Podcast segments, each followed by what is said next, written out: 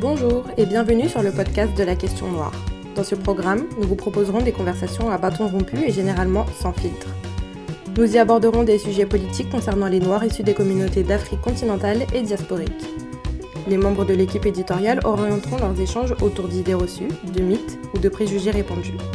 Et cela dans le but de participer à la formulation d'un point de vue politique afrocentré à la radicalité assumée.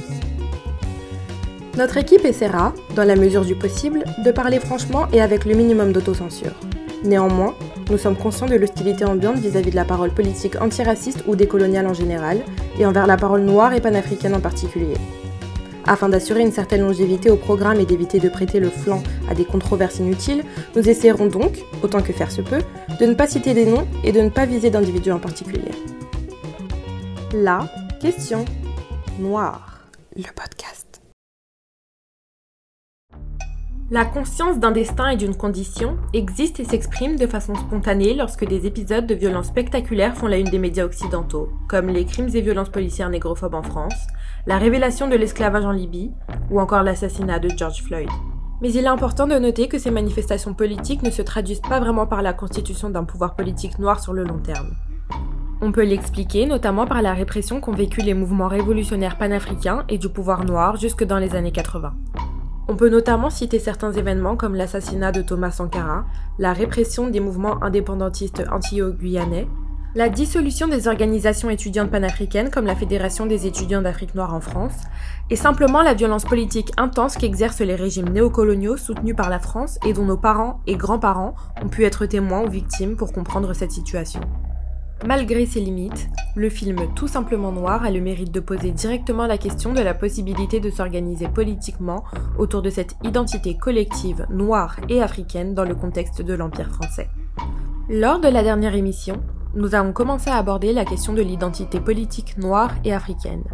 En préparation d'une prochaine conversation sur le thème des alliances intercommunautaires, nous explorerons de façon critique les différentes identités et positions depuis lesquelles nos communautés se sont organisées au cours des dernières années et les résistances que peuvent encore susciter la politisation des termes noirs et africains.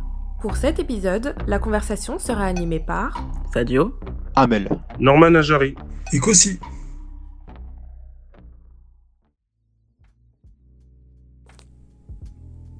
Historiquement, beaucoup des figures noires marquantes du XXe siècle ont lutté depuis des organisations qui privilégiaient l'identification à la classe sociale, notamment en mobilisant les termes de prolétaires ou travailleurs. On peut d'ailleurs souligner le fait que ces organisations appelaient à l'union de tous les prolétaires du monde. Que peut-on dire donc de l'importance, mais aussi des limites du fait de s'organiser politiquement uniquement autour de cette identité de travailleur? Ça a franchement des limites parce que le système raciste et la suprématie blanche, elle, elle n'existe pas. Elle n'existe pas quand on parle qu'en termes de classe sociale. Ça masque plein de choses mais ça a son importance pour que les mouvements politiques noirs euh, établissent comme sujet révolutionnaire le, le et la prolétaire noire, en fait. C'est les intérêts des prolétaires noirs, les plus exploités, les plus opprimés, qui doivent frimer. C'est pas une bourgeoisie noire qui va tirer le reste vers le haut, ça c'est de la foutaise. Parce que cette lumpen bourgeoisie, en fait, elle est tellement dépendante des blancs que pour, ça, pour maintenir ses privilèges, mais si j'aime pas ce mot, sa richesse, va, ne va travailler que pour l'intérêt blanc, en fait. On les voit en Afrique, on les voit ici. Quand tu parles de la bourgeoisie, tu parles bien genre de, de la classe bourgeoise euh, tampon, celle qui fait le relais entre les intérêts euh, des colons et l'exploitation des Noirs sur place dans les colonies, en Afrique notamment et dans les colonies d'Amérique. Tout à fait. Ok, ok. Parce que le mot lumpen, il n'est pas forcément clair pour tout le monde. À la base, lumpen, dans le vocabulaire euh, marxiste, lumpen prolétariat, c'est euh, un, une classe qui est tellement exploitée qu'elle n'est pas censée être considérée comme révolutionnaire, qu'elle n'a pas de capacité d'organisation, qu'elle est vouée, tellement écartée en fait de la production, qu'elle euh, n'a pas de revendication propre, elle ne peut pas s'organiser, elle est trop dans la faim, trop dans les besoins matériels euh, forts pour s'organiser.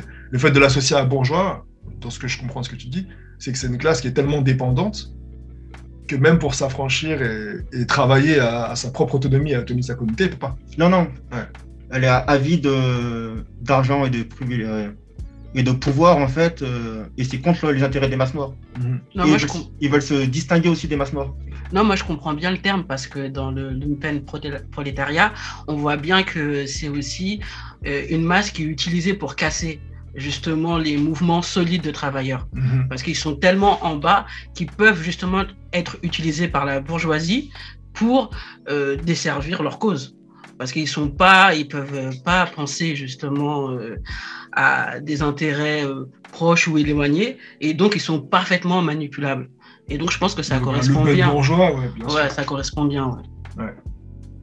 Je pense aussi que à l'époque, dans les époques dont on parle, les, militants, les théoriciens dont on parle, avaient une conscience raciale beaucoup plus claire que la nôtre. C'est-à-dire que si, quand on regarde l'histoire du socialisme africain, quand on regarde l'histoire des mouvements politiques à tendance socialiste dans les pays euh, occidentaux, etc., si on ne voit pas forcément une référence aussi centrale que, que, que certains pourraient s'y attendre à la question raciale, c'est parce que ça allait de soi parce que ça allait de soi. C'est que, comment dire, la conscience de race, la conscience africaine, la conscience diasporique était à l'époque beaucoup plus intense, beaucoup plus puissante que elle ne l'est, euh, elle, aujourd'hui, où tout ça a été dissous dans une espèce de, dans une espèce de lessiveuse. Mais ce n'était, ce n'était pas le cas à l'époque.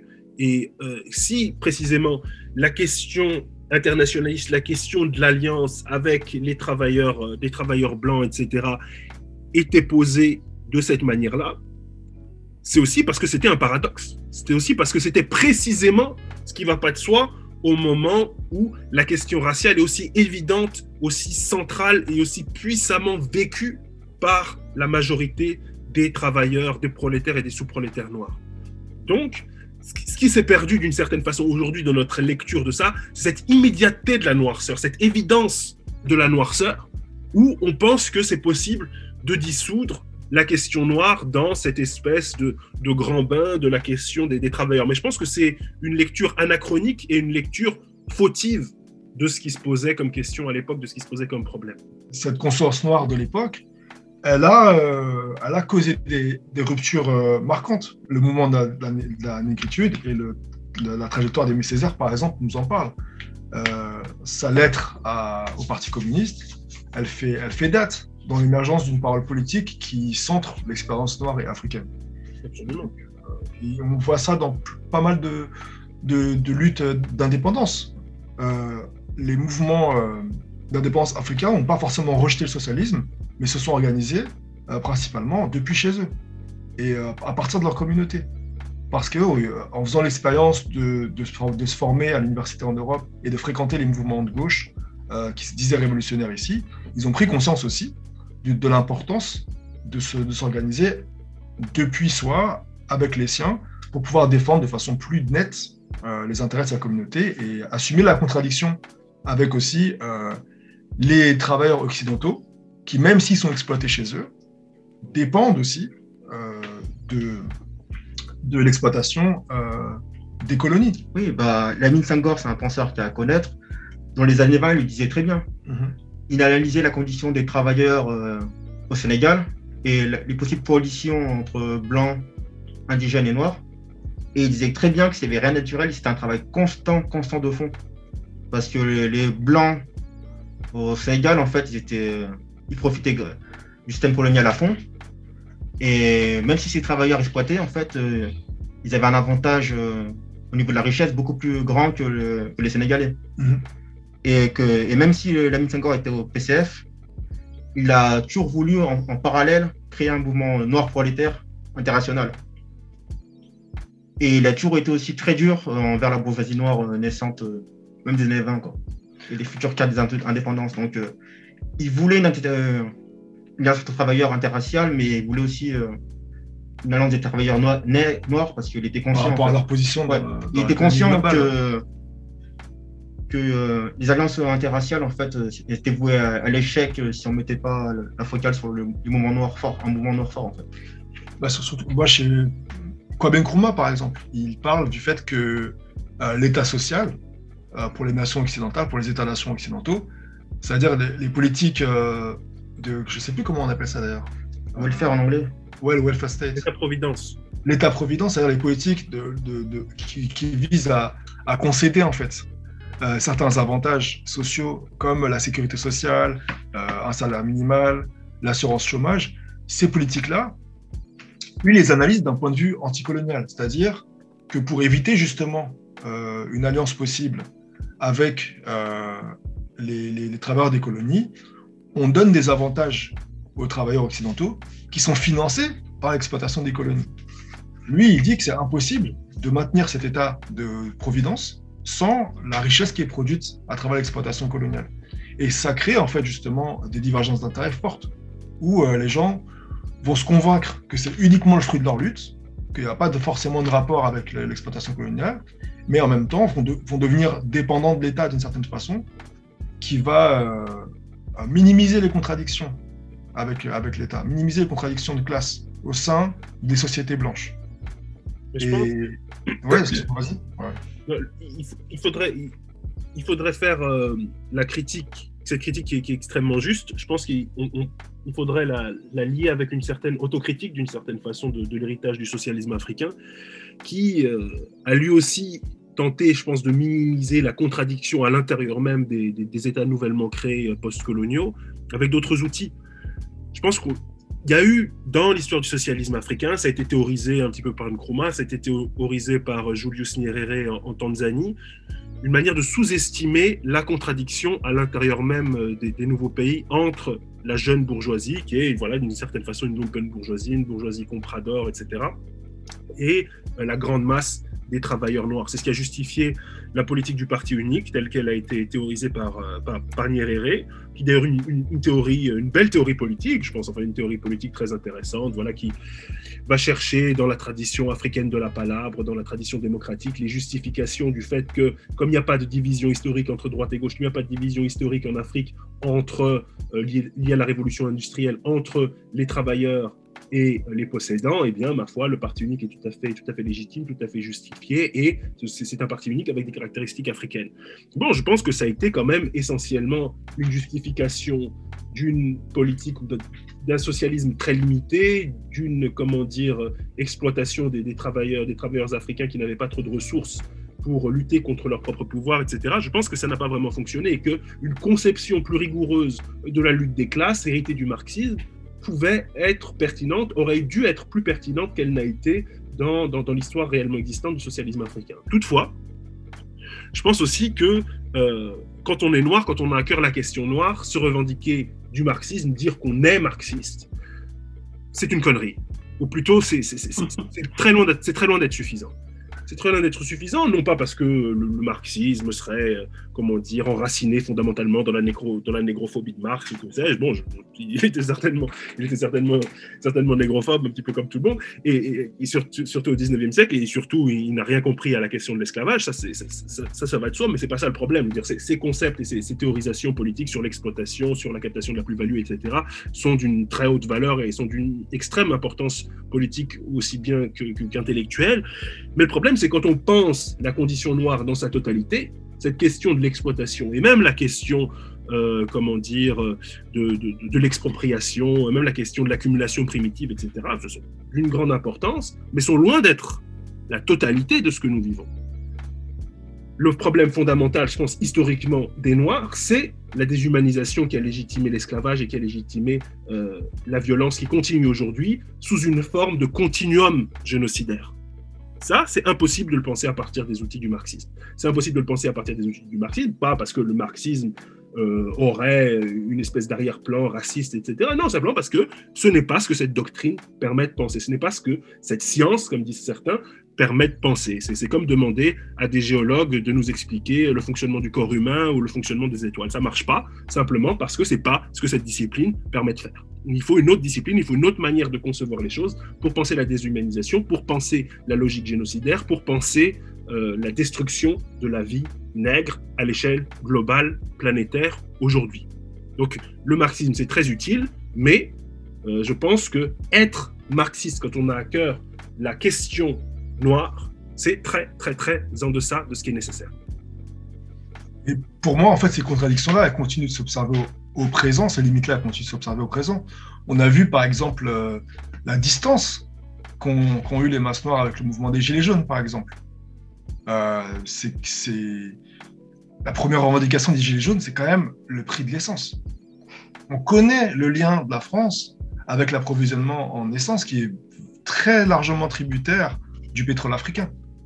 Donc, qu'est-ce que ça veut dire pour un mouvement qui ici est récupéré par la gauche, interprété comme un mouvement euh, de, contestation de classe, euh, mais qui réclame le tribut colonial, qui réclame une baisse d'un prix qui est sur une denrée qui est pillée en Afrique. Mhm. Donc, ça, ces, ces contradictions-là, elles existent toujours, et c'est là qu'on voit que, comme tu dis, malgré l'importance euh, du, du, marxisme, les contradictions que pose euh, la place du noir, non seulement dans l'économie, mais dans la société euh, euh, blanche et coloniale, complexifie les analyses de classe d'une façon qui, rend difficile de, s'en satisfaire uniquement. Et qui, rend difficile aussi de, pour, comprendre en fait notre contexte présent et les contradictions qui peuvent émerger dans des, populations qui, sont, analysées de façon un petit peu trop homogène. Du coup, euh, quand on écoute tout ce que vous dites, on comprend pourquoi ces questions, dans nos communautés, il y a un désintérêt. C'est-à-dire qu'on ne se reconnaît pas du tout dans ces catégories-là. Pourtant, on fait partie de la masse euh, surexploitée.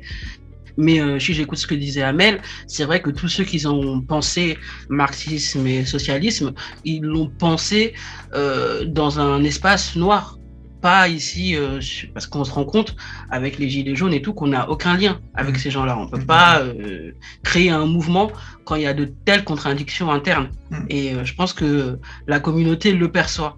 Et c'est pour ça qu'on n'investit plus trop toutes ces questions-là.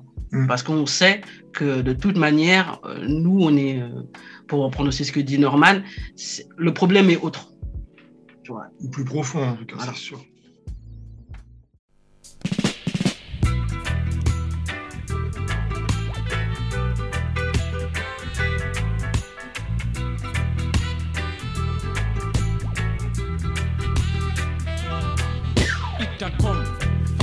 Go burn, blood I go run.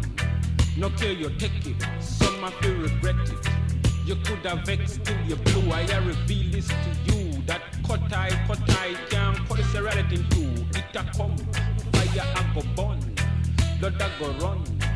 It going go take you, it going go take you. So Maggie Thatcher, you better watch her. You're going to meet your Waterloo, you can't stay there. A screw, I subpoena you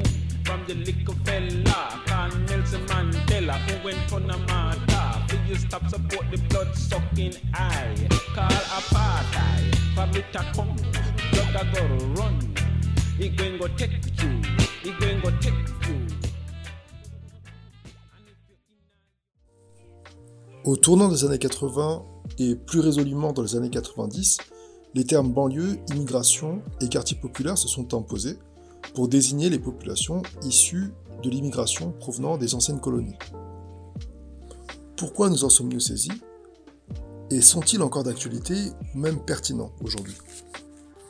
Je pense aussi qu'on s'en est saisi parce que on se rend compte que derrière euh, banlieue et immigration, on parle de, des Noirs et des Arabes, donc qu'on parle d'une certaine idée de la race, mais qu'en France, il n'y a pas le, matériel théorique pour en parler. Donc on est toujours obligé euh, de louvoyer pour aborder ces questions-là, et donc on s'en est saisi parce que c'était le moyen le plus politiquement correct d'aborder euh, ces thèmes-là. La France, elle a la bizarrerie de parler constamment de la race sans la nommer. Oui, tout à fait. En fait, ça permet de tourner autour du pot. Mhm. Parler de banlieue, déjà lesquelles, et les banlieues riches et les banlieues pauvres. Et euh, ça met pas la composition raciale des banlieues. Même dans les banlieues pauvres, dans les Hauts-de-France, il y a beaucoup de blancs. Mhm. Donc, quand tu es noir, c'est pas totalement les mêmes intérêts. Il faut voir, euh, même au niveau du, euh, vote, comment ça, s'exprime aussi. Ouais, c'est vrai. Que tu vois dans les, votes dans les Hauts-de-France, le prolétaire blanc a tendance à voter extrême droite. Le prolétaire non blanc, c'est plutôt Mélenchon. Donc, le terme banlieue, ça efface cette contradiction qui est majeure. Il y a une vieille histoire comme ça de métaphore, euh, de, métaphore territoriale, ou plutôt, parce que ce ne sont pas vraiment des métaphores, il y a une réalité derrière tout ça, mais une manière de limiter notre compréhension de la question coloniale à la question territoriale. C'est une lutte pour le territoire, c'est une appropriation du territoire, ceux qui vivent ici, ceux qui vivent là, etc. On va se saisir du territoire, on va assigner certains, certains territoires, you name it. Mais le problème, c'est que quand on parle uniquement en ces termes-là, on oublie quel est le soubassement, quel est le comment dire, le fondement véritable de tout ça. Le fondement véritable de tout ça, c'est la suprématie blanche. Et c'est la manière dont racialement certaines populations sont définies. C'est ça qui légitime dans la question coloniale qu'on approprie leur territoire. Il faut les délégitimer comme occupants d'un territoire pour pouvoir se l'approprier. Logiquement, comment dire, la déshumanisation est première. Et pour les territoires, etc., la question fondamentale, c'est que euh, ces personnes-là ne sont pas blanches, qui habitent euh, les dites banlieues, les banlieues qu'on catalogue comme les vraies banlieues, euh, que, que, qui sont pas les banlieues bourges, mais qui sont euh, les banlieues, les banlieues dites populaires, les quartiers populaires, comme disent certains, etc. etc. Le, principal, le principal problème, c'est la nature des personnes qui, qui occupent ces territoires. Et on parle de ça comme un problème territorial, parce que comme ça, on peut faire des politiques de la ville, parce que comme ça, on peut écrire une narration, un grand récit de la sortie de la banlieue, de l'émergence depuis la banlieue avec sa sous-culture de débile, etc., qui va apprendre à bien parler, qui va devenir avocat, qui va, qui va faire des concours d'éloquence, qui va mettre un petit costard, qui va faire des entretiens d'embauche et qui, qui, qui va gagner son premier million avant l'âge de 30 ans, que sais-je. Bon, voilà le type de, grands récits soi-disant émancipateurs qu'on nous vend et qui sont intrinsèquement liés à la question de la banlieue. C'est qui est, qui est de dire que c'est la culture stupide de la banlieue, c'est les schémas familiaux régressifs de la banlieue qui est qu'une espèce d'annexe de l'Afrique, que c'est tout ça qui, comment dire, plombe notre jeunesse, mais que sa francisation, c'est-à-dire son, comment dire, son départ vers les centres-villes ou vers les banlieues pavillonnaires, ce serait une espèce d'émergence hors de la bestialité et vers l'humanité. C'est tout ça qu'on trouve dans cette espèce de, comment dire, langage ou logique de, logique de la banlieue. C'est vraiment une, histoire, une histoire civilisationnelle, une espèce de continuation du grand récit civilisationnel colonial qui existe uniquement pour ne pas nommer la question fondamentale qui est la question raciale, à mon avis. Mais même dans ça, j'ai l'impression qu'on ménage la chèvre le chou. C'est-à-dire que dans cette histoire où on va sauver euh, ce banlieusard euh, perdu dans sa communauté euh, rétrograde, il, il va en avoir qu'un seul de sauver. Tout le reste, plus euh, pour marquer euh, le fait qu'il y en a un qui s'en sort, le reste va vraiment tomber dans la drogue, l'alcool, la prostitution. Ça va vraiment être euh, un tableau hyper noir, vraiment. Et on se demande si c'est pas pour ménager aussi une certaine partie de la population, on sait très bien laquelle, qui a peur de, qui est dans ce délire de grand remplacement. Voilà, il y en a quelques-uns qui seront sauvés. Ne vous inquiétez pas, pas tous le reste s'entretuera euh, entre eux, vous voyez, les sauvages là. Et il y a vraiment ça, c'est quelque chose qui me marque toujours dans cette culture-là. C'est on en sauve, mais pas tous. Bah, c'est le mythe de la, de la méritocratie au final. C'est-à-dire que les méritants parmi eux, ceux qui savent s'extirper du lot, euh, on, leur, on leur ouvre l'ascenseur social, ouais, qui, mais... qui est soi-disant en panne, il faudrait sauver voilà ceux-là. Ceux qui sont sauvables, c'est cette minorité qui peut profiter euh, par ses compétences, puis le reste. Mais regarde quand c'était des films qui s'adressaient à une certaine euh, classe populaire blanche. Euh, ils s'en sortaient, mais ça ne voulait pas dire que tout le reste autour d'eux sombrait euh, dans tous les vices et turpitudes possibles. Vraiment, ça c'est vraiment réservé aux films de banlieue, mm. où euh, le reste vraiment est insauvable. C'est, euh, ils sont perdus et justement, lui, il gagne euh, un peu de son humanité en s'en. Il faut toujours s'en séparer, même quand c'est de, de, sa famille. C'est-à-dire que même les frères, les, la famille, ça devient quelque chose qui vous plombe et dont vous devez vous séparer si vous voulez prendre ce fameux ascenseur social. Du coup, ce mythe-là, tu dis qu'il est dépendant directement du maintien d'un rapport phobique en fait aux populations et raciste du coup aux populations immigrées. Exactement. Mmh. Population immigrée non blanche. Oui. oui c'est ça. Dans tous ces films, il y a euh, aussi toujours un sauveur ou une sauveuse blanche en fait. Faut pas les nommer, qu'il y en a tellement depuis 30 ans. Mais c'est le scénario de tous les films sur la banlieue. Ouais.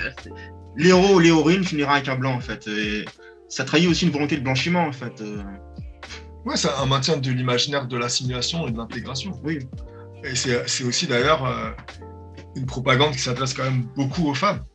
Euh, on n'a pas trop parlé de ça sur ce sujet, mais c'est vrai que l'imaginaire de l'ascension sociale de la banlieue, il s'adresse à une petite partie des hommes, mais il s'adresse massivement aux femmes qui devraient être sauvées d'une communauté essentiellement, naturellement euh, sexiste, qui les opprimerait. Et, donc ces femmes-là seraient libérées par la République en quelque sorte. tu nuances? Je nuance. non, parce que j'ai essayé de trouver des, euh, des références. Je me dis, quelle femme ces dernières années? J'ai plutôt l'impression que l'image euh, de la femme qu'on doit sauver s'adresse plus à la femme maghrébine qu'à la femme noire ces derniers. J'ai pas trop de références, peut-être que je sais pas. En France, c'est vrai. Je crois Fatou la Malienne. Euh, ouais, mais il y a que Fatou la Malienne. C'est vrai qu'il y a que Fatou la Malienne. C'est vrai que le reste des femmes noires à l'écran est plutôt cantonné à, des, rôles assez à des rôles assez tragiques. Femme de ménage, euh, maman dépassée, tout ça. Mais euh, il y a. Voilà. J'ai pas trop l'impression. Moi, je vois ce que tu veux dire. Bah, après, c'est vrai que c'est, sauver la femme arabe, c'est vrai que c'était un gros thème dans les années 90, même 2000 encore. Une obsession. même en parlant de culture et de pop culture, il euh, faut voir aussi euh, le blanchiment du milieu du hip-hop. Mm. En France, c'est quand même quelque chose. Il y a un blanchiment et aussi un effacement de l'apport noir. il n'y a plus des groupes euh, politiquement noirs comme Tout simplement Noir, Secteur A, Ministère Hammer et Démocrate D, où il y avait une vraie conscience noire, où tu apprenais beaucoup, beaucoup de choses euh, sur l'histoire noire et euh, que tu n'apprenais pas à l'école. Bah, c'est vrai que c'est particulier. Le, hip-hop, il est né des communautés noires aux États-Unis. On dit noir et latino, mais il faut savoir quels latinos ont créé le hip-hop dans les quartiers. Euh, latinos noirs C'est des latinos noirs, car les blancs en majorité. C'est pas des Chiliens. non, mais tu vois, c'est pas des Mexicains blancs. C'est beaucoup des gens de République, de, dominicaine, de Cuba, de Porto Rico, qui sont en majorité, pour les plus pauvres, descendants d'esclaves. Donc, on a, on a cet apport-là qui, qui porte une certaine africanité, qui explique aussi pourquoi les communautés noires se sont saisies si facilement. Il faut voir que le milieu hip-hop, au début des années 90 en France, c'est quasiment le même milieu que le milieu dancehall. Il y a une grosse fluidité entre les deux. Il y a des groupes qui se, créent aussi avec des gens qui font partie des deux milieux. Il y a une appropriation par les communautés africaines et antillaises qui est forte. Et aujourd'hui, en France, on a cette spécificité d'être un des marchés du hip-hop les plus importants au monde et un de celui qui est le moins racialisé. En France, le hip-hop, c'est une musique black blunder. Et il y a très peu qui est dit là-dessus, et il y a très peu qui est dit justement sur le fait qu'on a euh, décentré la question politique noire, qui était pourtant au centre du, mouvement au début. Oui, bah, l'international négrophile négrophobe, comme je, comme je l'appelle, euh, ironiquement, a fait son taf. Hein. Vraiment. Ouais. je suis d'accord avec Amel. Comment dire? Il y a vraiment l'effacement du, du noir. Ça arrange aussi pas que les blancs, j'ai l'impression, dans le milieu du, hip-hop, parce que ça permet à d'autres de, comment dire, de s'approprier cet outil, qui est quand même un outil d'abord euh, très politique euh, et de permettre, voilà, de permettre à ceux qu'on euh, qu'on met dans la banlieue et dans l'immigration de pouvoir bénéficier de cet outil. Et je pense que c'est des en déracialisant. Tu voilà, c'est des populations qui ne sont pas noires. Du coup, ça les arrange bien que ce soit pas un art. Oui, bah, elles, en profitent. Hein elles en profitent euh, totalement. Les, les racisés non noirs profitent de cet état de fait en fait, du blanchiment du hip-hop. Je sais pas, moi, moi je vois toujours la chose, de façon paradoxale. Parce que, effectivement, c'est une réalité. En même temps, c'est la victoire de, la victoire de cet outil, quoi, de cet outil, euh, de cet outil musical, de cet outil d'expression. D'une certaine façon, il est tellement puissant et tellement efficace que d'une certaine manière, c'est son destin que n'importe qui soit, soit, soit forcé de se l'approprier. Je pensais à même Peste Noire, qui est un groupe de black metal nazi, fasciste, français, etc. Ils, font, ils font le, mec, le mec de Peste Noire a fait une chanson de rap qui, qui est d'ailleurs pas si mal que ça. C'est quasiment, quasiment du même niveau que, que certains, que certains trucs de trap en ce moment, euh, qui s'appellent comment Aristocrace, je crois. C'est assez bizarre, c'est un mélange de black metal et de, et de, de, trap. Et même lui, d'une certaine façon, les lyrics dedans sont assez, sont assez intéressants à écouter parce qu'il se compare au noir, d'une certaine façon, il s'identifie au noir, parce qu'il a tellement intégré la logique du grand remplacement que maintenant il a l'impression d'être en minorité et donc il, il- il s'identifie à la figure du noir, vous voyez. Euh, Il s'identifie à la figure, à la en figure tant, que, en tant que blanc, vous voyez le- l'espèce de tour assez sidérant, assez, assez sidérant que, que ça fait. Et donc, d'une certaine manière, comme il a été grand remplacé à ce point-là, il peut s'approprier maintenant le, le rap pour, euh, comment dire, chanter sa, sa- sa détresse, sa détresse de blanc, etc. C'est- la victoire. C'est malgré tout, c'est malgré tout la victoire inéluctable de la culture musicale noire. Malgré tout. C'est- c'est- c'est- C'est-à-dire que euh, c'est plus qualitatif que le reste. Vous pouvez, faire ce que vous voulez, même si vous êtes un nazi, vous êtes obligé de vous négrifier aujourd'hui. Donc, il y a quelque chose là-dedans qui est à la fois tragique et à, la fois fascinant à observer, je trouve. Vous, voyez ce que je veux dire? C'est- c'est- C'est-à-dire que d'une certaine, d'une certaine manière, c'est notre fongibilité, c'est-à-dire le fait que on est vraiment des, comment dire, des marchandises. Notre culture est une pure marchandise à laquelle, euh, comment dire, dans laquelle on rentre comme un moulin et sans se déchausser et avec laquelle aucun respect euh, et, aucune, comment dire, aucune déférence envers la culture n'est nécessaire. Mais en même temps, c'est un virus, quoi. C'est un virus qui, qui contamine tout. Et je crois qu'il est possible pour nous, malgré tout, d'utiliser ça à notre avantage. Exactement comment, je ne sais pas, mais je, pense que, euh, voilà, je ne suis pas uniquement sur la défensive par rapport à ça, je vois aussi le témoignage de la, la, la qualité extrême des formes artistiques que nos ancêtres ont inventées. Moi, je suis, je comprends tout à fait ce que tu veux dire, Norman, mais j'ai un peu peur que ça fasse. Alors, c'est un sujet totalement différent, mais j'ai l'impression que euh, ce qui se passe avec le hip-hop, ça, le fait qu'on reconnaisse justement la supériorité, supériorité de la musique et qu'elle soit reprise par tout le monde, c'est un peu ce qui se passe aussi avec euh, nos théories, nos théoriciens, nos- Ouais, bah oui. voilà, et que ça soit utilisé par tout le monde, euh, et qu'au lieu qu'on soit reconnu, c'est un moyen pour, euh, pareil, ce que tu disais, Amel, euh, c'est-à-dire vraiment, euh, dé- enfin, dé- Décentré. décentrer, mais tu disais aussi euh, Ouais, diluer. Diluer, la, Diluer. la noirceur. carrément nous, nous bannir, quoi. Nous. Moi, moi, je suis un- même peut-être encore plus tranché que toi sur ça. C'est, moi, pour moi, ça semble dans une, une tradition euh, presque cannibale euh, du monde occidental, de, négrophagie, pour moi, de consommation et de digestion de la production intellectuelle, euh, technique, euh, culturelle noire, qui va d'abord avoir une phase de fascination et de consommation, puis une phase de, mort, de disparition du, nègre. Et c'est ça, moi, que je trouve intéressant, qu'on va retrouver, comme tu dis, dans l'intellectuel et dans le reste. C'est-à-dire qu'on va euh, prendre une forme comme le jazz, en extraire la substance, se l'approprier et effacer le nègre, le tuer, l'assassiner. On a fait ça dans le rock. le rock. Euh, la country. Beaucoup de gens ignorent que les, prémices de la country, c'est la musique des Noirs dans les plantations. Et on a vu ces airs-là repris par les Blancs pauvres qui vivaient avec nous. La plupart des exploitations, euh, on ne sait pas ça, mais aux États-Unis, euh, l'esclavage, en majorité, c'est une, une expérience assez intime. C'est des petites plantations avec peu d'esclaves. Donc il y a une proximité physique avec l'esclave qui permet en fait une certaine porosité et une réappropriation. Donc pour moi, c'est quand même une démarche essentiellement négrophobe qu'on retrouve encore et encore, même aujourd'hui maintenant, le, le RB.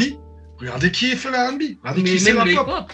Je veux dire ce que tu viens de dire au début euh, qu'aussi, je suis pas sûr que la masse euh, est au courant. En France, on a quand même une histoire assez bizarre sur le fait que le hip-hop c'est blanc. Mm. Moi, je l'entends partout, quand même, et même dans des pages qui sont censées être des pages spécialisées. On pourra en parler en plus de ça, des pages spécialisées sur le hip-hop euh, complètement Radio spécialisée, des, Ah oui, comme, euh, des magazines spécialisés. comme la page, par des gens qui n'y connaissent rien. ouais, comme la page qui, euh, qui s'est réjouie de la fondation de Michel Zecler sur euh, une fondation qui parle de rapprochement entre jeunes et la police. Ouais, ouais. Ils ont trouvé ça euh, magnifique, alors que depuis 40 ans dans le rap, on parle de violences policières et on se demande qu'ils ont écouté en fait. Et pour moi, ça,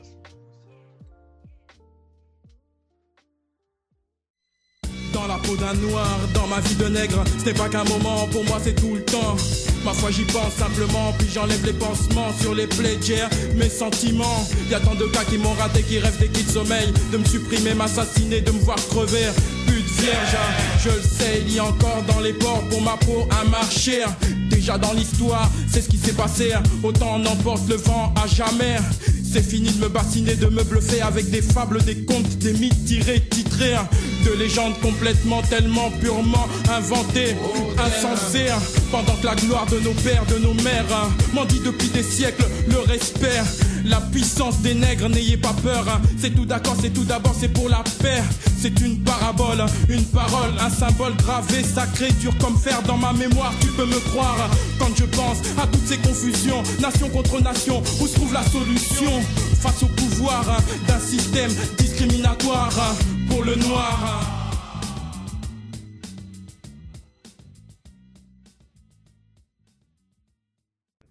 Et pour moi, ça se retrouve aussi un petit peu dans, le féminisme, où aujourd'hui, euh, la parole politique noire, elle, euh, dans, sa, version la plus mainstream, c'est la parole politique des femmes noires. Le, la pointe, le fer de lance du féminisme aujourd'hui, c'est un féminisme historiquement noir, c'est l'intersectionnalité, c'est un féminisme qui propose d'analyser conjointement la race, la classe et le genre. Et de plus en plus, on voit euh, ces, ces outils déjà s'imposer, s'imposer comme quasiment unique prisme pour pouvoir affirmer politiquement l'expérience noire, et aussi être approprié de façon très large par des populations non noires. Et je, pense qu'il y a, une double dynamique actuellement. Donc, le fait que la parole noire ne puisse être exister en tant que telle, euh, isolée du reste et interrogée en tant que telle, elle, nous est présentée euh, à, à, à, comment, arrimée à, quelque chose prisme du genre et de sexualité. Ouais. Mais d'un autre côté, même ça qui peut être un, quelque chose qui travaille peut-être un peu contre nous, je sais pas, vous allez me dire ce que vous en pensez, euh, même ça fait l'objet d'une digestion. Même ça fait l'objet d'une un, désappropriation. Oui, parce, parce qu'en fait, on, les organisations de gauche progressistes ne peuvent plus euh, mettre la question de la, la, race ou la question de la classe. Mm -hmm. Donc, c'est une nouvelle, euh, c'est une nouvelle banane. Mm -hmm. Oui, je pense que l'intersectionnalité, elle a le petit mérite de ne pas être aveugle à la race. Mmh. Donc je pense que ça va être plus facile pour une partie de la communauté, en l'occurrence là on parle des femmes, de euh, s'approprier cet outil parce que euh, vont avoir l'impression de pouvoir. On va avoir l'impression vraiment, contrairement à, à ce qu'on disait avec le, les travailleurs, les prolétaires, puis banlieue, immigration, de pouvoir vraiment amener les intérêts de notre communauté en avant et euh, en même temps d'avoir des canaux euh, peut-être plus facilement euh, appropriables. Parce qu'aujourd'hui on peut pas parler de questions noires point. Donc il faut voilà comme tu disais il faut la coller à quelque chose. Ça fait trop peur la, le pouvoir avant c'était l'immigration et la géographie. Euh... encore avant c'était la, la, la, classe sociale. Et aujourd'hui c'est il y a un rejet voilà. et bientôt ça va être l'écologie hein, d'ici 20 ans. Ouais mais on commence déjà. Ouais on commence mmh.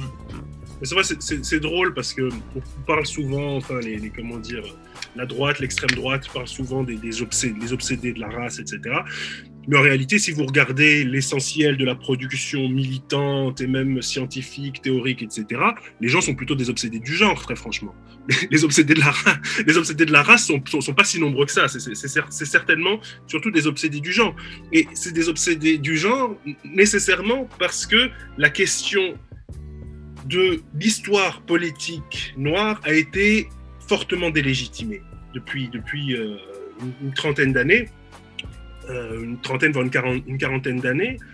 Euh, l'histoire des mouvements panafricains, l'histoire du nationalisme noir, tout ça a été essentiellement lu sous un prisme chez des auteurs comme Paul Gilroy, chez des auteurs comme Bell Hooks, chez, beaucoup d'autres chez beaucoup d'autres intellectuels, disons, d'obédience plus ou moins libérale, plus ou moins, comment dire, libérale gauchisante, notamment en Amérique du Nord et, et en Grande-Bretagne, était lu sous le prisme selon lequel le but fondamental de ces mouvements radicaux noirs, ce serait pas l'unification du continent africain, ce serait pas l'établissement d'un socialisme noir, ce serait pas la création d'une nation noire en Amérique du Nord avec un système économique communiste ou socialiste, non, ce serait l'établissement d'un patriarcat noir.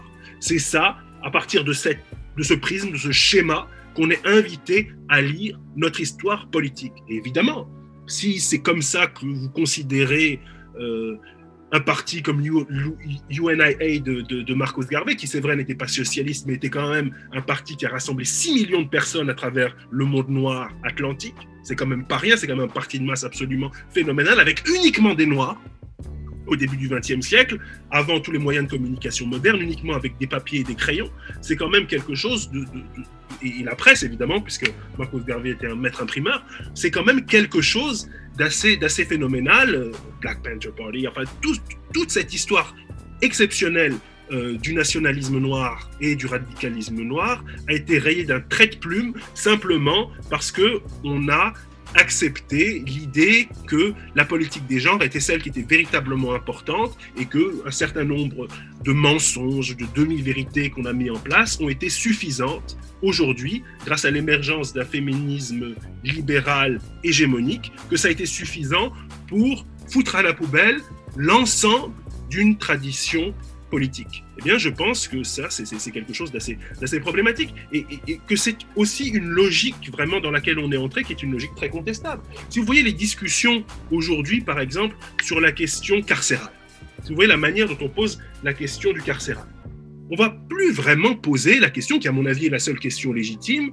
qui est de savoir comment faire pour en finir avec cette espèce de continuation de l'esclavage ou cette espèce de continuation de euh, l'apartheid, cette espèce de continuation des, lois Jim Crow, c'est-à-dire du, euh, comment dire, de la ségrégation à l'américaine, qui touche de manière prédominante les hommes noirs et hispaniques, par exemple aux États-Unis, et de manière prédominante, dans, dans les mêmes proportions, les hommes noirs en Grande-Bretagne, en France, au Canada, etc. C'est plus ça la question.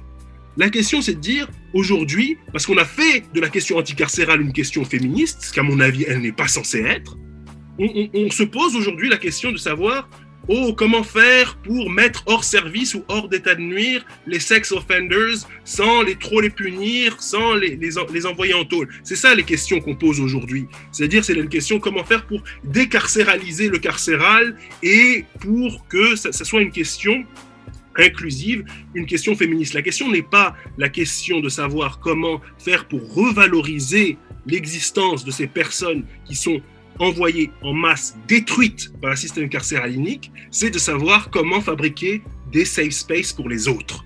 C'est-à-dire qu'on continue, y compris dans le discours anticarcéral, de reconduire, voire même d'intensifier l'abjection des hommes noirs et plus généralement des hommes non blancs. Eh bien, je pense que c'est véritablement une colonisation de notre trajectoire et de notre tradition politique face à laquelle il faudrait fabriquer vraiment un contre-discours.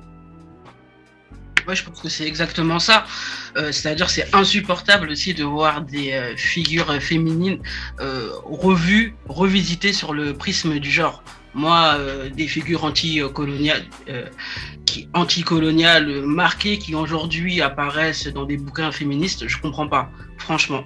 Et euh, ça me fait penser que le dernier mouvement en date qui est reprise par tous les féministes qui est en vogue, MeToo, il a été quand même, c'est un mouvement qui est initié par une femme, une afro-américaine, Tarana Burke, qui, en, qui ne s'est jamais définie comme étant une féministe.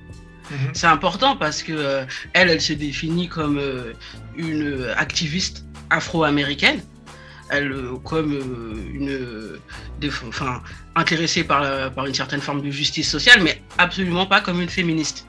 Et l'outil MeToo qu'elle met en place, elle le met, enfin, lorsqu'il est réingurgité par le, par le féminisme, on voit que euh, c'est deux trajectoires différentes, c'est deux projets complètement différents. Tarana Burke, elle, elle de, se concentre sur euh, une solidarité communautaire entre victimes, entre victimes, et qui s'inspire fortement de son expérience, euh, qui est une expérience communautaire noire parce qu'elle elle est née au Bronx, euh, elle travaille euh, quand même depuis 25 ans dans des communautés noires euh, qui sont assez organisées. Donc voilà, et c'est vraiment sur cette vision-là qu'elle fonde son mouvement, qui est vraiment une solidarité entre les victimes, et elle inclut même des thèmes qui ont été complètement squeezés par MeToo, comme les violences sexuelles commises par la police. Mhm. Ça, c'est quelque chose dont on n'entend pas parler. Elle, et, mais... du coup, les victimes, euh, les victimes d'une violence sexuelle d'État. Voilà. Mm. Et ça, déjà, ça ouvre déjà le champ.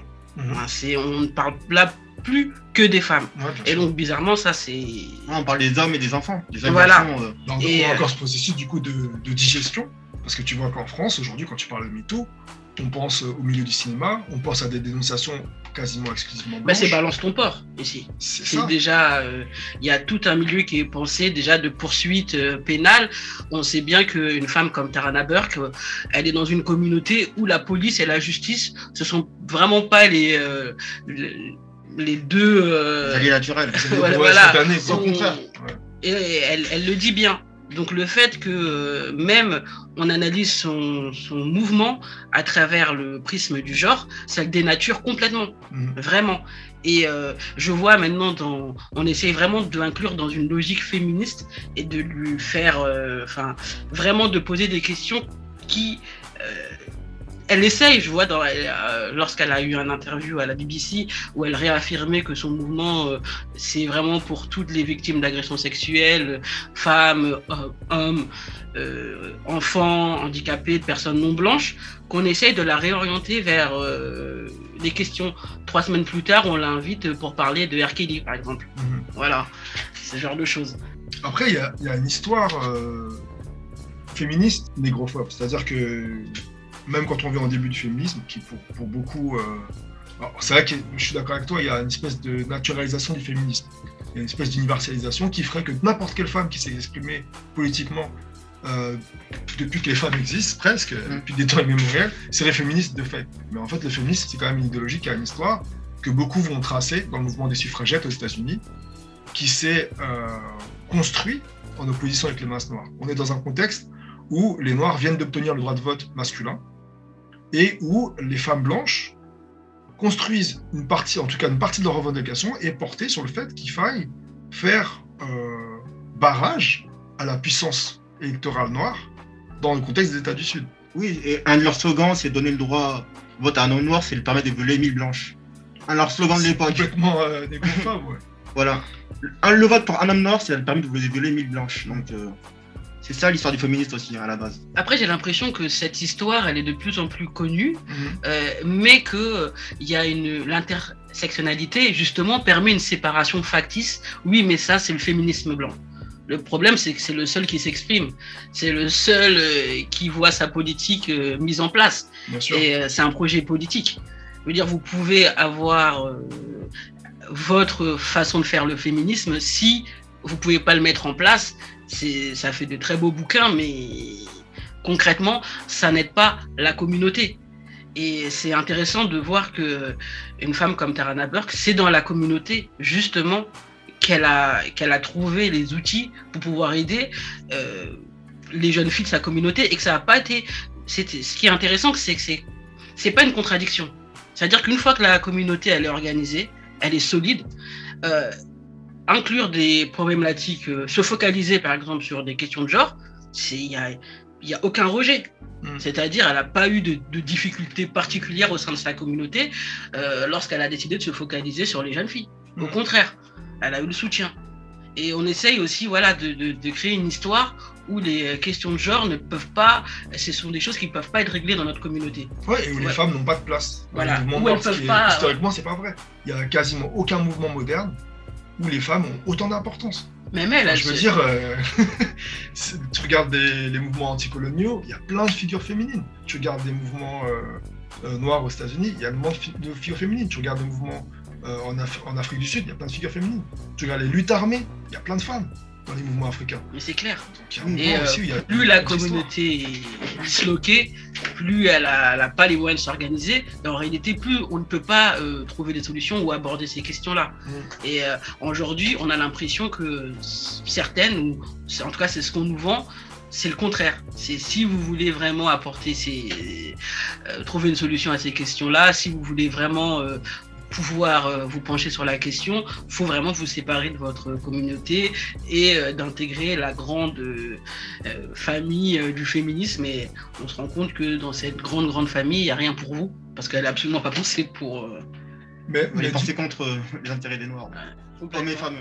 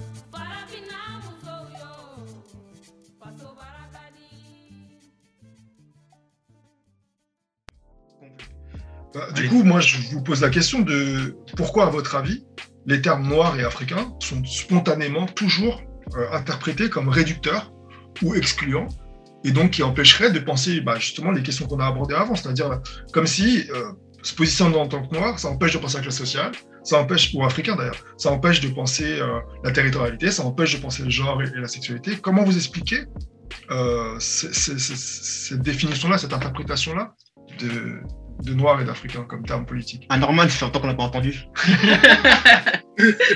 Et tu veux pas rajouter un truc sur le féminisme, Norman, ou, ou sur l'histoire Ouais, je crois, que, je, crois que, je crois que je voulais rajouter un truc. c'est que- Ah oui, oui, c'était juste ce que je voulais rajouter sur, sur le féminisme. C'était juste euh, pour, pour dire que c'est quand même assez bizarre cette manière qu'on a eue, euh, qu'on a encore, enfin que, que, que, que, que les, les, les féministes noirs ont, de. C'est pas, pas, pas toujours le cas, mais c'est quand même ce qui, quand même ce qui est fondamentalement euh, inséré dans certaines interprétations de l'intersectionnalité, dans certaines interprétations du féminisme noir qui sont, qui, sont quand même assez influentes, bah, co- comme, comme Bell Hooks par exemple, c'est- quand, même assez- influent.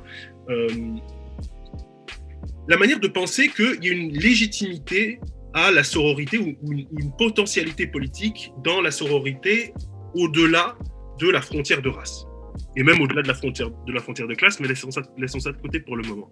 C'est c'est quand même une espèce, c'est quand même une espèce de paradoxe, et je me demande historiquement sur quoi il se constitue. Sur quoi se constitue cette idée selon laquelle l'histoire radicale noire serait un gros problème, serait inefficace, serait abjecte, mais au contraire, le féminisme blanc, qui a pourtant démontré son alliance avec le capitalisme très largement, qui a pourtant démontré son alliance avec la négrophobie très largement, qui a pourtant montré sa composition symbiotique avec la société libérale de classe qui existe aujourd'hui et son accommodement très large avec elle, voilà, des féminismes au gouvernement Macron, des féministes au gouvernement, euh, au gouvernement, euh, comment dire, de, de, de, de- de Biden, etc. C'est facile, c'est facile à faire, c'est facile de le faire.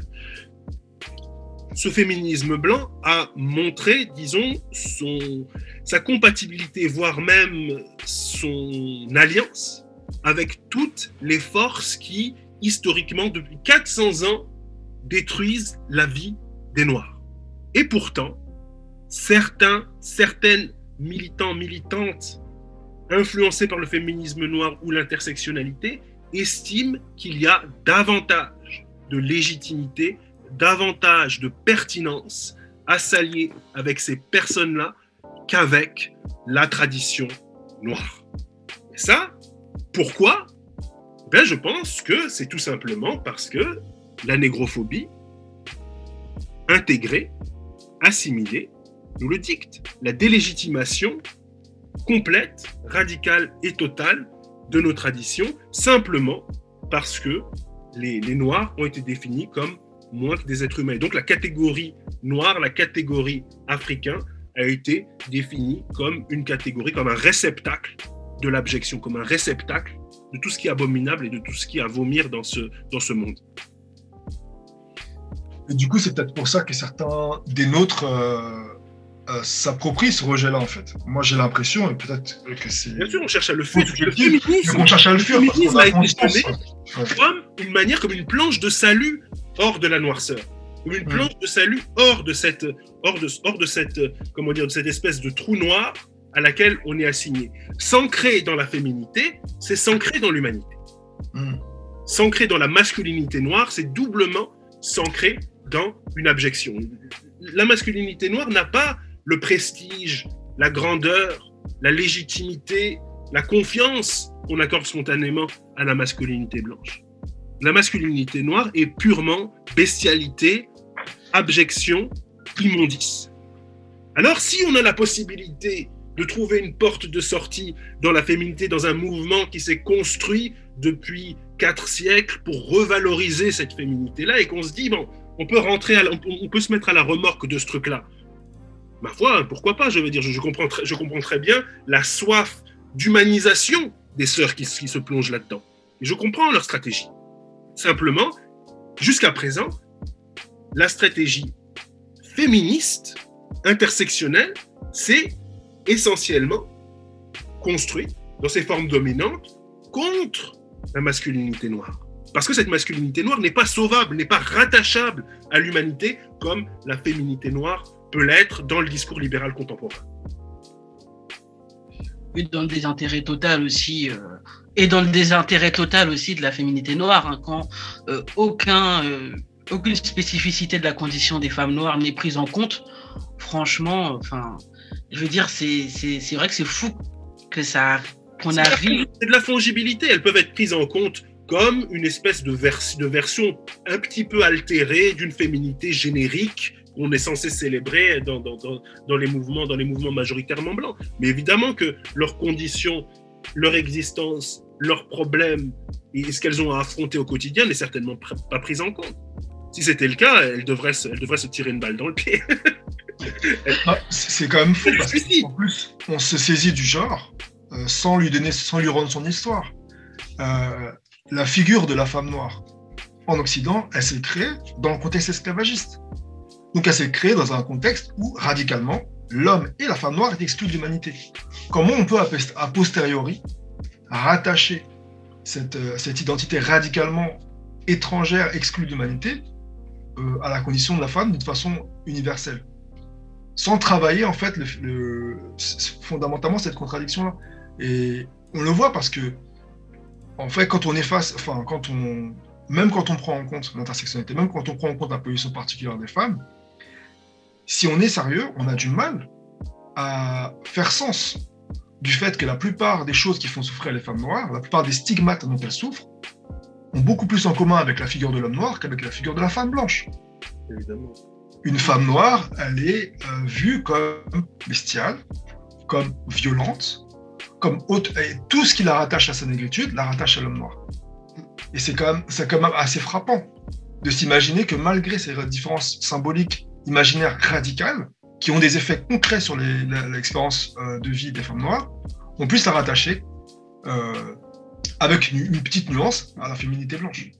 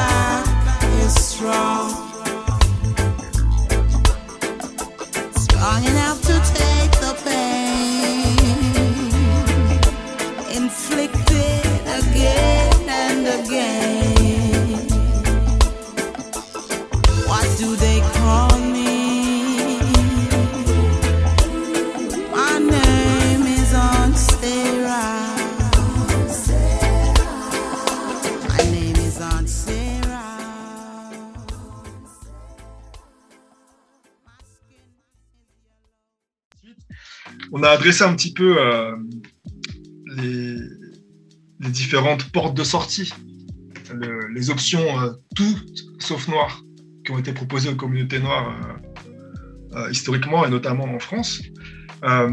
mais c'est vrai qu'il reste encore parmi nous certaines tensions par rapport ou entre les termes noir et africain. C'est-à-dire que même quand on fait le choix de ne pas céder aux injonctions visant à décentrer l'identité noire et africaine ou à nous en détourner, euh, certains parmi nous posent une opposition entre les deux termes et soit, choisissent de les rendre mutuellement exclusifs en se revendiquant de l'un ou l'autre. Euh, qu'est-ce que vous pensez de ça et qu'est-ce que, comment le mettre en rapport avec les autres dynamiques dont on a parlé aujourd'hui? Enfin, moi, je trouve que l'opposition entre Noirs et Africains et des luttes du Nord et des luttes du Sud, ça crée des mouvements qui sont totalement euh, euh, ineptes politiquement. Parce qu'il y en a, en fait, j'appelle ça un mouvement afro-lepéniste, qui pense que si Le Pen gagne en France, c'est une bonne chose pour l'Afrique, parce qu'elle dit que le- la France aux Français et l'Afrique aux Africains. Hmm. Donc ils pensent qu'en votant Le Pen, ça va finir la France-Afrique, en fait. Quand, quand on sépare les deux combats, qu'ils savent que Le Pen, voilà, les, les gros phobes, tout ça, mais ils pensent que ça peut être une, une sorte, une porte de, de sortie de la France-Afrique, en fait. Quand on sépare les deux, les deux combats, les conditions là-bas et ici, ça peut créer des mouvements euh, complètement... Bah, on, on a vu. euh, Quand c'est des intérêts, même que la famille Le Pen, en dans le privé, avec l'Afrique, ça rend même euh, euh, impossible de croire ce truc-là. oui, mais en fait, c'est ça. En Ils fait, ont des intérêts et des entreprises, je sais plus dans quel pays. Côte euh, d'Ivoire. Côte d'Ivoire. Marion, elle a, elle a vite fait. Oui, c'est ça en fait. Quand on sépare les deux identités, ça peut créer des, des mouvements totalement ban bancals. C'est à moi la main. Surtout que c'est intéressant de voir que dans les pays où il y a eu une victoire euh, de la droite euh, suprémaciste ouvertement, ça s'est pas traduit par un désinvestissement si franc de l'Afrique. Euh, aux États-Unis, le mandat de Trump, il s'est pas traduit par la fin de l'Africom, c'est-à-dire de la stratégie euh, diplomatique et militaire euh, impérialiste américaine en Afrique. Pas du tout. Et il y, a- eu beaucoup de gens qui ont travaillé à documenter justement ce qui s'est passé pendant ce, mandat-là. Donc je pense que ça, comme tu dis, ça crée des, des angles morts parce que les intérêts nationaux français, ils sont pas disjoints de la continuité euh, de la France-Afrique. C'est- Au contraire, c'est un des moyens de financement Où sont d'une politique purement française qui met le blanc là, au centre. Où sont les ressources qu'elle exploite c'est ça. Ils sont pas sur son sol. Hein. C'est ça le, le- le souci en fait. c'est- Quand on sépare les deux, euh, les deux choses, les deux identités noires et africaines, ça crée des mouvements totalement pourris. Mm. Et c'est comme croire que des, des pays comme la Russie, complètement négrophobes, ça peut être des alliés pour les pays africains en fait. euh, moi, La je Chine. comprends pas. Ou la Chine aussi. Moi je, moi, comprends pas en fait cette illusion en fait. C'est que à force de ne pas avoir des- d'analyse globale, en fait, ça crée des, bêtises où beaucoup de gens qui sont pas politisés dans nos communautés se, perdent et perdent du temps dans ces moments-là en fait. Bah, ap- après, moi, je pense que le- un des soucis de ça, c'est que le terme noir, il est vu comme lié exclusivement aux noirs qui font l'expérience sociale de la blanchité. C'est-à-dire, il est vu exclusivement comme un terme qui est pertinent euh, en contexte colonial avec une présence d'un pouvoir blanc sur place ou en contexte diasporique dans des pays à majorité blanche. Or, euh, noir, c'est plus compliqué que ça. Les, il y a beaucoup de points communs entre la façon dont les communautés noires sont trai- traitées dans, dans des situations où ils sont en minorité et la façon dont sont traités à l'échelle internationale les pays noirs. C'est-à-dire la façon dont leur... euh, La suprématie blanche, elle est partout. voilà, ça- on, su- on- on supprime ton droit à la propriété, euh, tes communautés sont violables et asservissables à merci, on les déplace comme on veut. Je veux dire, la façon dont on viole systématiquement l'intégrité du nègre, elle a, elle a beaucoup en commun à l'échelle internationale et à l'échelle euh, euh, plus domestique en, en- en- en- en Occident. Donc du coup, il y a cette opposition-là, elle est un petit peu factice pour moi. C'est- parce que souvent, on, a tendance, je pense, à regarder qui est coupable des violences que subissent les Noirs. On essaye de chercher l'expérience, d'unifier l'expérience noire à partir des coupables directs ou plus ou moins directs des violences que subissent les Noirs. Au lieu de voir que ce qui unifie cette expérience-là, ce qui unifie politiquement cette réalité-là, c'est une dévalorisation de l'existence où qu'on soit. Que ce soit par des gouvernements blancs, que ce soit par des gouvernements plus ou moins compradors dans le continent, mais il y a une, manière ou une espèce de consensus global quant au fait que la vie noire a beaucoup moins de valeur que la vie d'une population de n'importe quelle autre race. Je pense que ça, c'est une unification quand même assez forte de, notre, de, notre, de notre expérience, en tout cas un phénomène, un phénomène qui est, extrêmement marquant euh, à l'échelle globale. Peu importe qui est immédiatement celui qui porte l'arme, peu importe qui est immédiatement celui qui tient la matraque, que ce soit un nègre, un blanc, un arabe, un chinois, peu importe, en réalité, ce qui compte, c'est que nous avons intégré tous ensemble ce- cette idée consensuelle que la vie du noir est de moins de valeur que n'importe quelle autre. Je pense que ça, c'est quelque chose que, on- dont on peut euh, voir chaque jour la, réalité et, la concrétude. Et, du coup, moi, je pense qu'il y a un, un double enjeu dans les termes de noir et africain. D'une part, dans le terme africain, c'est-à-dire de, de pouvoir ne pas réduire euh, son identité noire à l'expérience de l'oppression. Je pense que il y a aussi une volonté pour des gens qui ont été déshumanisés et acculturés de force de pouvoir se rattacher à une terre d'origine, de pouvoir se rattacher à un ensemble de cultures euh, tangibles.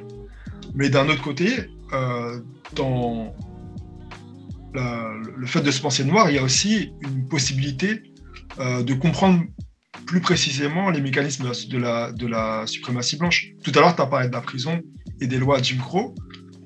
Par exemple, euh, moi, je trouve difficile de complètement déconnecter l'expérience de la prison et de la police aujourd'hui de l'histoire des Noirs de façon globale. On connaît, on connaît pas ou peu, on connaît très bien Jim Crow, tout le monde au courant, tout le monde a vu les documentaires sur, Netflix qui font lien entre la prison aujourd'hui et, les lois de ségrégation après l'esclavage. On connaît peu les lois qui, du même ordre, mais vraiment du même ordre, le cadre lég- légal du même ordre qui s'est déployé aux Antilles après l'esclavage, qui faisait que le, le- le contrôle, euh, le contrôle d'identité dans la rue et le, le fait de fournir une, pièce, une preuve d'emploi, c'était quelque chose d'obligatoire, qui pouvait après se solder s'il y avait un défaut de, présentation d'une preuve d'emploi par une incarcération et des amendes, qui donnaient lieu à du travail gratuit, qui remettait les nègres dans la plantation. Ces mécanismes-là, on les a vus appliquer en Afrique partout. Il y a énormément encore aujourd'hui des outils répressifs des États que tu as, appelés contrabeurs, des États néocoloniaux, qui sont directement hérités de cette expérience-là, de l'apartheid colonial, du contrôle du nègre, de sa contrainte au travail, aux travaux forcés. Et c'est aussi parce qu'il y a cette continuité-là que beaucoup des mouvements radicaux aujourd'hui, en, Afrique de contestation de l'ordre néocolonial, ils viennent des prisons et ils viennent de la contestation de la violence policière. Parce qu'il y a le mouvement NSARS, c'était pas juste un mouvement contre la police, c'était aussi un mouvement où il y a eu plusieurs émeutes de prison massives, avec des gens qui sont échappés massivement. Parce que c'est ça qu'on fait des gens qui contestent l'ordre colonial, c'est qu'on les met en prison. Et on les, met- et on les met en prison euh, massivement. Et on les tue massivement, avec des outils de répression qui sont des prisons qui ont été instituées pendant le- pendant le- l'État colonial. Des gens qui ont été formés à exercer la violence pendant la colonisation. Et ce lien-là, je pense que c'est un lien à travailler pour nous dans nos luttes, de ne pas rendre l'expérience noire quelque chose d'exclusif au Nord, mais de, de réintégrer l'expérience noire dans une expérience globalement africaine. Oui, même en Amérique latine, c'est le même processus. Il Mhm. faut voir les- ce qui se passe en Colombie, en fait. C'est c'est jamais dit, mais c'est les Noirs qui sont targetés en sûr. premier. Et, ça, et les révoltes, elles mettent beaucoup des quartiers noirs. Les quartiers noirs, et ça, ça, ça passe au silence. Ouais, non, je, je- je suis d'accord sur, je suis d'accord sur, sur l'Amérique latine, c'est clair. Les, les- comment dire, euh, les, les favelas pass- passaient, euh, au lance-flammes, euh, les, les cadavres sur le bord des routes laissés par la police militaire. Je les comment dire. Quand j'étais au, Brésil, j'a- j'avais le souffle coupé quand je passais à côté de la police militaire. En plus, leur symbole, c'est une espèce de tête de mort, euh, co- comme celle des, SS. C'est- assez, c'est assez, assez, terrifiant. Il y a vraiment un, continu, un continuum, euh, comment dire, un continuum de, brutalité, d'incarcération, de, comment dire, d'extermination, pour le dire, pour le dire très clairement, qui, euh, qui, existe, euh, qui existe un petit peu, qui existe un petit peu partout, et en même temps beaucoup d'efforts pour ne pas le, pour ne pas le reconnaître, un petit peu partout aussi, beaucoup, comment dire, de tentatives de trouver des politiques pour échapper à la condition noire ou pour estimer que euh, ce serait possible en s'intégrant davantage ou en trouvant des, espèces, comment dire, de négociations avec, euh, avec, les États, avec les États coloniaux, ce serait possible, ce serait possible de s'en sortir. Tous les débats aujourd'hui autour euh, de la question des réparations, il y en a qui sont, qui sont assez intéressants, évidemment. La question diplomatique est toujours une question, une question importante. Je pense que cette question des réparations, tant qu'il n'y aura pas une puissance diplomatique africaine digne de ce nom, on n'en sortira pas.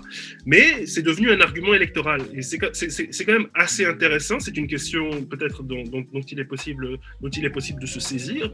Mais c'est aussi, comment dire, euh, la porte ouverte à toutes les logiques les plus libérales, à des logiques, soit à des logiques complètement assurantielles, c'est-à-dire on va faire un petit calcul, vous allez, vous allez donner une certaine quantité de pognon euh, aux différentes, aux, différents, aux différentes communautés, aux différents membres des différentes communautés noires de telle ville, de telle région, etc. Et on, et on sera quitte, voire même la, la porte ouverte à des, euh, comment dire, à des reconstructions complètement nationalistes, euh, euh, nationalistes non pas nationalistes noires, mais nationalistes nord-américaines, euh, nationalistes blanches, pour le dire très clairement, de ces, de ces questions-là. C'est assez, lamentable, c'est lamentable de voir ça. Et c'est d'autant plus lamentable que c'est nécessairement voué à l'échec. Bah, du coup, tu as, quand même d'un côté les gens qui se revendiquent comme noirs, mais qui, du coup, s'affranchissent du problème de l'Afrique. Et du coup, sont moins menaçants par rapport au pouvoir occidental et leurs intérêts euh, impérialistes en Afrique, et qui utilisent ce sacrifice-là justement pour essayer de négocier plus une certaine voilà, une promotion comme, ou un soutien ou des avantages économiques comme ce dont tu parles. Mais tu as aussi l'inverse. Tu as aussi des gens qui abandonnent euh, le combat d'autodéfense communautaire, qui pourtant a fait partie de la plupart euh, des, des, des, revendications des mouvements historiquement panafricains, euh, par exemple, tu parlais de Marcus Garvey tout à l'heure, il n'y a, pas un meurtre policier pour lequel Marcus Garvey ne mobilisait pas. Et ça l'a jamais empêché de penser à la libération des Africains de façon globale. Donc il y a aussi cette façon-là d'abandonner le contexte hostile de la communauté dans laquelle on est, euh, de ne pas le travailler au nom d'une centralité de l'Afrique. Comme si euh, défendre sa communauté là où on habite, africaine, c'était incompatible avec euh, défendre euh, les intérêts africains sur le continent. Oui, c'est clair. Je pense, je pense que c'est vérita véritablement une. Comment dire C'est vraiment, vraiment un contresens, et c'est un contresens y compris organisationnel. Parce que vous voyez la puissance de mobilisation de ces trucs-là. Vous voyez la puissance de mobilisation de, de, ces affaires de crimes policiers dont on a parlé.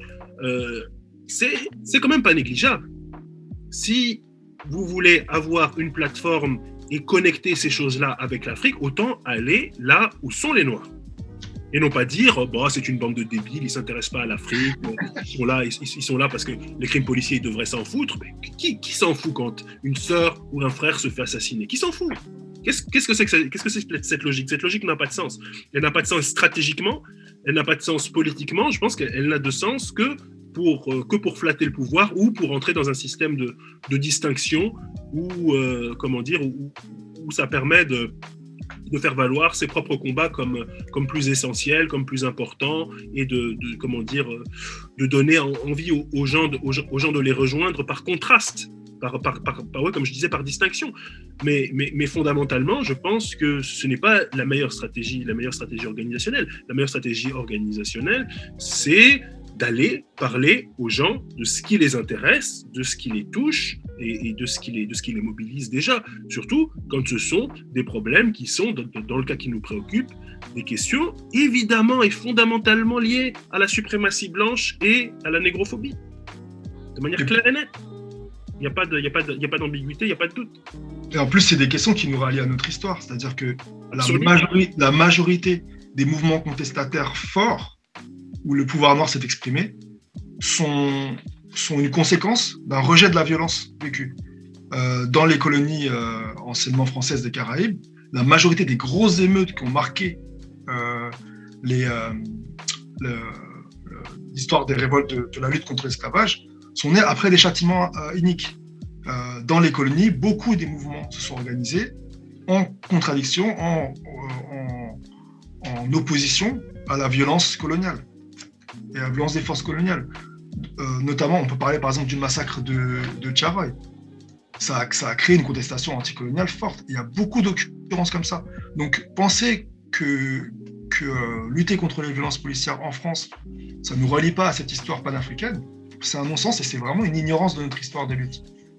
Ouais, c'est vraiment c'est au cœur de l'économie morale, de, de, de l'éthique politique noire d'une certaine façon. C'est la révolte contre la violence et l'espèce le, de comment dire d'engagement émeutier qui finit par s'organiser d'une certaine façon. C'est la grammaire de notre politique euh, depuis depuis des siècles.